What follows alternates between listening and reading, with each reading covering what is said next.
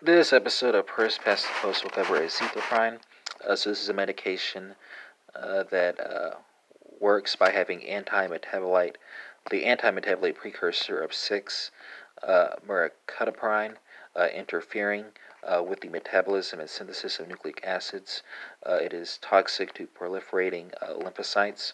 The medication is used clinically for a kidney transplantation and other autoimmune disorders, including glomerulonephritis and hemolytic anemia.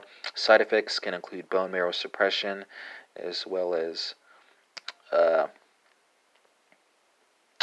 cases where active metabolite uh, is metabolized by xanthine oxidase. The result of all this is that uh, toxic effects are accentuated if the patient is taking allopurinol, right? So I had to back up for that second side effect. And that concludes uh, this episode on azathioprine.